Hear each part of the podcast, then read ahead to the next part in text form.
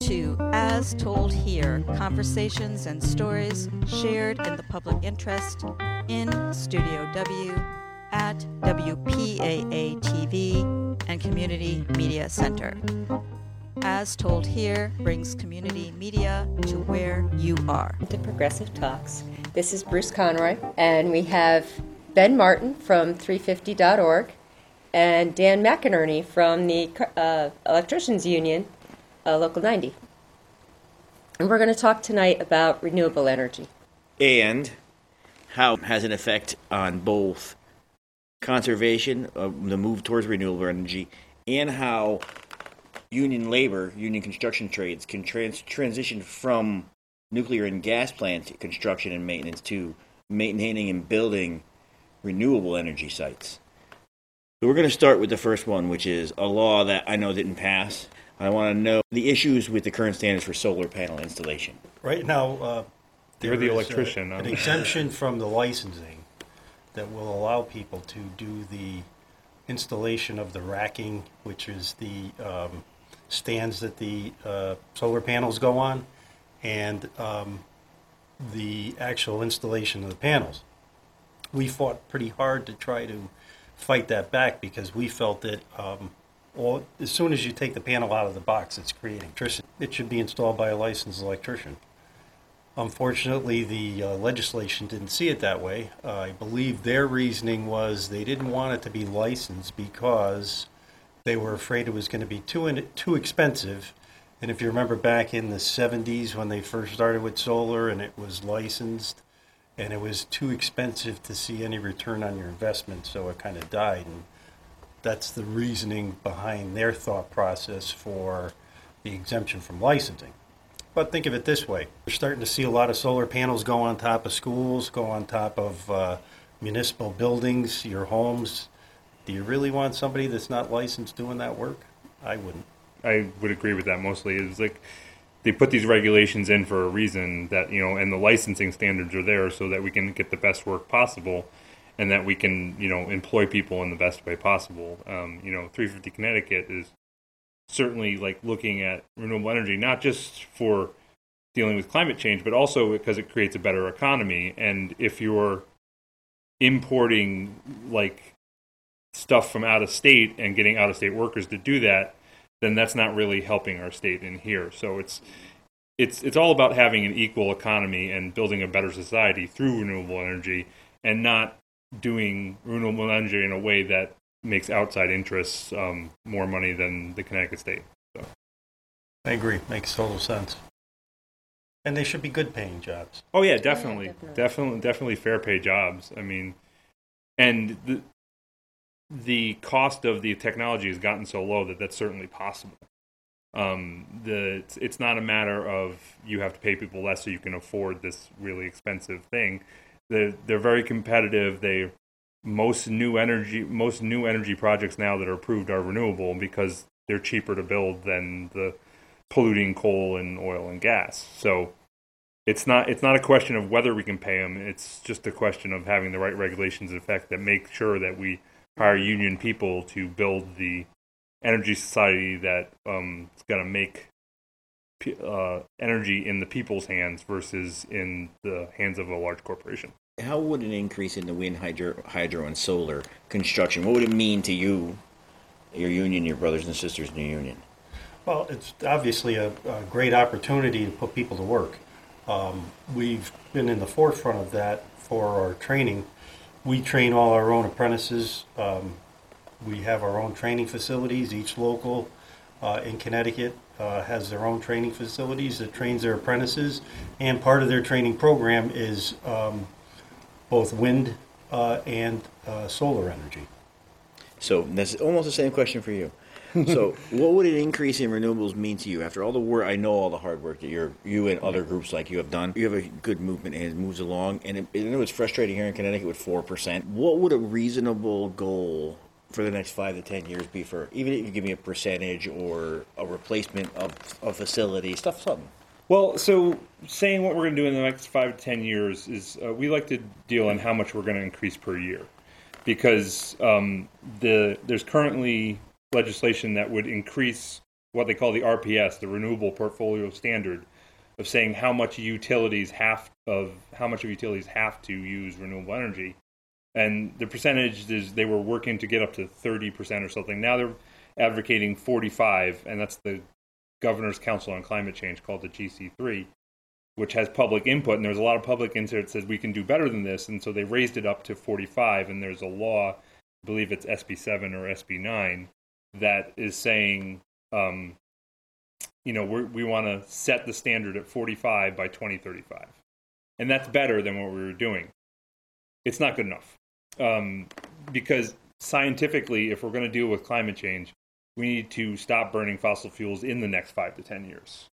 Um, now, that's it's a lot of work to do that um, because people say it's complicated. I, I say it's no, it's simple. It's just hard because you know there's we have to replace the plants that we have that are currently polluting and we have to you know build new ones and we also have to remake the energy grid so the energy grid right now is you have a central power plant that sends out power and everybody pays into what the new society would look like is you have a bunch of smaller smaller energy producing station whether it's somebody's home it's a school like you said or like even landfills like they're putting solar panels on landfills now which is great because no one no one's using that land for anything. We can produce energy there and the windmills that are going up offshore and stuff like that. It's just a matter of pulling that power from different places and putting it places where it needs to be. So it's a distributed energy system. As far as a reasonable goal for the next five to ten years i would say we need to increase on the on the method of 3% per year um, at least. Those percentages add up and basically like start to multiply as you go down because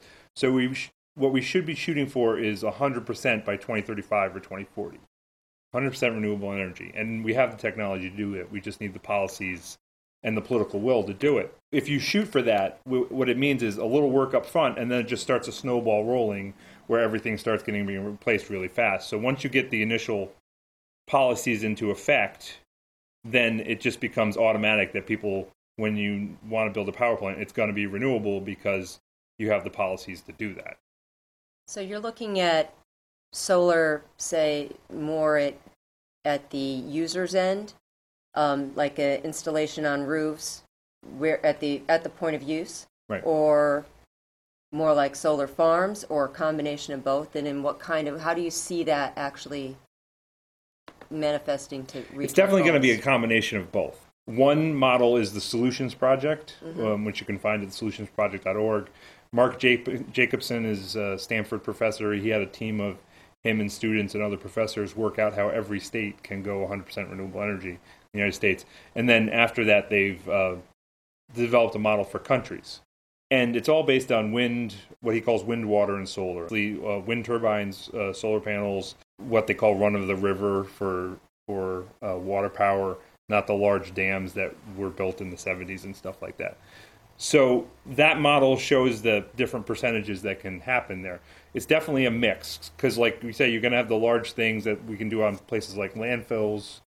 Um, it's going to be a lot of people's homes where they're putting energy back into the grid that they're not using, um, or when they're not home, if they go to Florida for the winter, the solar panels still work, things like that. It's definitely a mix, and there's a. It would only take up like, I believe the number was like two percent of the land in Connecticut to do that, whereas fossil fuels takes a lot more land with with pipelines and power plants and things like that. It's definitely a big mix, and it's just a matter of getting that distributed mix together and having the utilities switch their model from really providing power to just moving power to where it's needed to be. One of the other things, though, I was going to say, getting back to what you were talking about, I've sat in on a few meetings where one of the big things that they're looking to in the future is community microgrids. So you'd have a community area, possibly a church or, you know, a cul-de-sac where you take all of the houses and they put their solar panels in place and they all share off the grid with each other.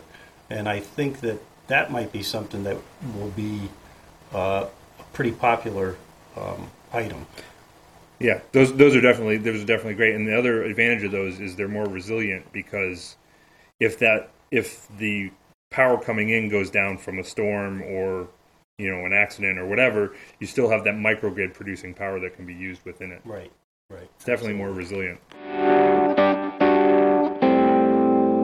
Just so everybody knows, I'm a union carpenter from Local 326 right here in Wallingford. What I wanted to know is, we do replace gas plants. Do you think that the same jobs will be to transfer right over? We won't lose work. Well, there'll definitely be an adjustment period. There might be some trades that get left out, you know, and they're going to have to find other ways to put their people to work. on, on the switching from gas plants to renewable energy, what I, what I like to tell people is it's a much safer job. Obviously, climbing a windmill is dangerous, but you're not dealing with explosive gas and you're not dealing with radioactive material or something that you know can spill into the water or whatever.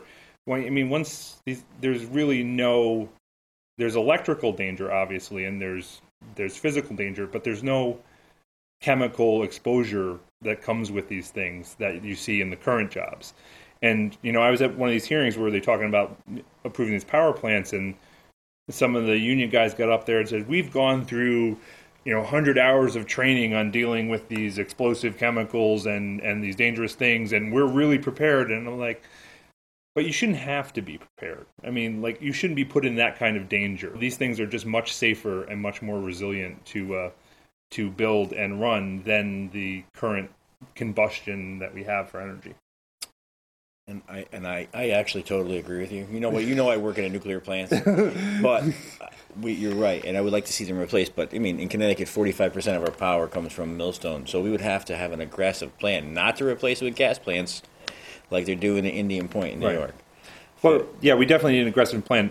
I also um, I, that number is thrown around a lot about how Well, 45 it's also a couple of years ago. Yeah, so well, I know it's gone down. But the way they calculate it is kind of strange because Connecticut or Connecticut is part of the New England power grid. and they all buy power. and they all they all buy power from different places and Mm-hmm. it's dealt as a regional grid so the way that 45% number comes up is they say okay millstone has produced this much electricity and connecticut uses this much electricity and if you compare those numbers 45% is what comes from millstone of what connecticut uses that doesn't mean connecticut uses all of the power coming from millstone Right. Lawmakers and people in support of millstone bring up that number I, I kind of like to debunk it because it's not really accurate. We do need to replace that power for the New England grid, but like we can pull that power from Massachusetts solar plants. Currently, you know, a lot of people don't know this, but Connecticut is a electricity exporter. Um, you know, we we're a net exporter of electricity, so we're producing everything we need and more. Some for Massachusetts, Rhode Island, New York, wherever it's going. But like, you know, all these power plants applications come up and they say, well, we need this to meet the demand. It's like, but we're exporting power, so there's really no demand there for it. We just need to convert the current systems to a better like to- system. we like to have the extra to sell. Yes. Yeah, we like to have the extra to sell exactly, and we know that the the site that Millstone is on was zoned for six um, reactors, so there's a huge amount of unused property that can be used for solar or wind Or tidal. or tidal because I mean everything's right there, and it it, it, it was picked for that reason. The water's cold, and the and it, and everything's deep right there. And it's windy. You know, as we move away from those, from our standard uh, power producing plants, uh, we really need to have a very aggressive retraining process for the displaced workers because unfortunately, you're going to have them from all trades, from all backgrounds. Yes. and and they should be, you know, at least, you know, good solid middle class jobs that you can still, you know, raise a family, send them to school, and and you know, retire with uh, you know, some dignity. So here was my idea why I wanted the two of you here is because you're the fir- you two represent the group that is the that were the first progressives in this country, labor and conservation. Right. And we, we, we over the years we've kind of shied apart because we build gas plants, we build nuclear power plants, and we're afraid about our jobs. Now I I've listened to Ben's talk a lot and and we can replace it, but we just I think we need to team up so that our members who get nervous about their work can understand that they're not going to go away because there's going to be a group of people fighting for them that's not just not just Dan or me or my agents. Yeah. So that we want to be able to team up, and I want to open that door up a little bit. And I worry No. about my pipe fitters. Yeah, absolutely. Yeah. You know, and it, and it shouldn't be antagonistic. It should No, be a, totally it should should not. be a you know, common sense approach to how can we make this all work. Yeah, no, I, to- I totally agree. I mean, it's we've always been supportive of unions. I mean, we went up to one of the the rallies they had against the budget cuts that they were going to do that were going to cut teacher jobs and, and and union jobs and the fair wage and stuff like that. And we were speaking against that mm-hmm. because these are the people we need. We need the unions and we and we need these workers to build the renewable energy that's going to make the transition. These are, these are the people we need. We can't do it without them. I, I don't think that split that you're talking about that definitely did happen. I don't think it was natural. It was it was the, the large companies who wanted to separate the mm-hmm. opposition to exploitation, Right. like pushing this message out there. They push it out to the workers to say, "Oh, these these tree huggers just don't want you to have a job, and they don't like like you, and they want you to go out in the woods and live like a bear," which was never the case. Which I wouldn't be okay with. I'd be okay with it for like a week, and then I want to go watch Netflix. But in, in my opinion, I think it was it was this message that was put out there by forces that wanted to Divide for- and conquer. divide and conquer exactly um, for their own purposes, so that you know they could have an easier time um, forwarding their business. I always talk to the union guys when we go to these hearings because they're like, "Oh, we need this power plant for jobs." It's like it's like I want you to have a job, but just remember. What, who's the last person that fired you? It's this company that wants to build this power plant, and they fired you because they don't want to pay you the, the union wage, mm-hmm. and and the company will will cozy up to you when they want you to come out and support them. But once you know, once they have what they need, they're going to look to their bottom line, and their bottom line says pay as little as possible. So you know, we want everyone to have a good job. We want everyone to live a good life, and that includes having clean air, clean water, and a good job that provides for you. So I mean, I don't think there's any difference in the attitudes there. Um, and like I said, we need those people, and we don't want to antagonize them. This is for both. You can answer however you want. Do you got? Do you both feel shortchanged or marginalized by our current legislature? Thrown under the bus. I mean, do you really think our legislature right now is sticking up for either conservation or labor? Really, Clean energy. Or clean energy or labor? Um, no, I don't believe so. Fortunately, it, it almost seems like we're becoming a little microcosm of what's going on in Washington. You know, nobody wants to cross the aisle to, to make any, you know, moves. And Right. It's, it's a shame because we're just, it seems like we're at a stalemate. And the longer we stay there, the worse the state of Connecticut's going to get. Yeah, I, I agree with all that. I mean, we're definitely being shortchanged. It's not just our groups. I think it's the people of Connecticut that are mm-hmm. getting shortchanged. It's like I, I've gone to some of the. They have the way the laws work for anybody who doesn't know is that like you know they have to bring them through a committee, and the committee has to have an open hearing where people can come and talk. So I go up there to talk about some of the things that we support, which was like the shared solar initiative mm-hmm. Um, which would allow you know things like the community solar you're talking about. I've heard numbers thrown around. I think it's about 40% of homes in Connecticut are not viable for solar because of either trees or the local zoning laws or whatever. So, but there are places around there that they could get in, and what community solar does is say, all right, you can buy into this solar panels on a school or on a hospital, and then you have part of that share, and that takes away from the cost of your energy. So we went up to speak for that. I was there till 9:30. A bunch of people had signed up. There were a bunch of different laws in the same day. The lobbyists get in there first because that's their job, and the rest of us have to take a day off or half a day off or whatever. So they get in there first and they speak up, and like the legislators have a lot of questions for them on like, oh, how would this affect your business and blah blah blah. And then the citizens get up there and they're like, thank you for your testimony. Go away. Thanks to our local producers and Team Hercules for production support.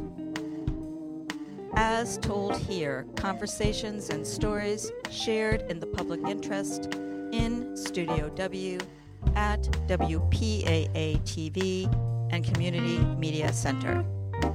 As told here brings community media to where you are.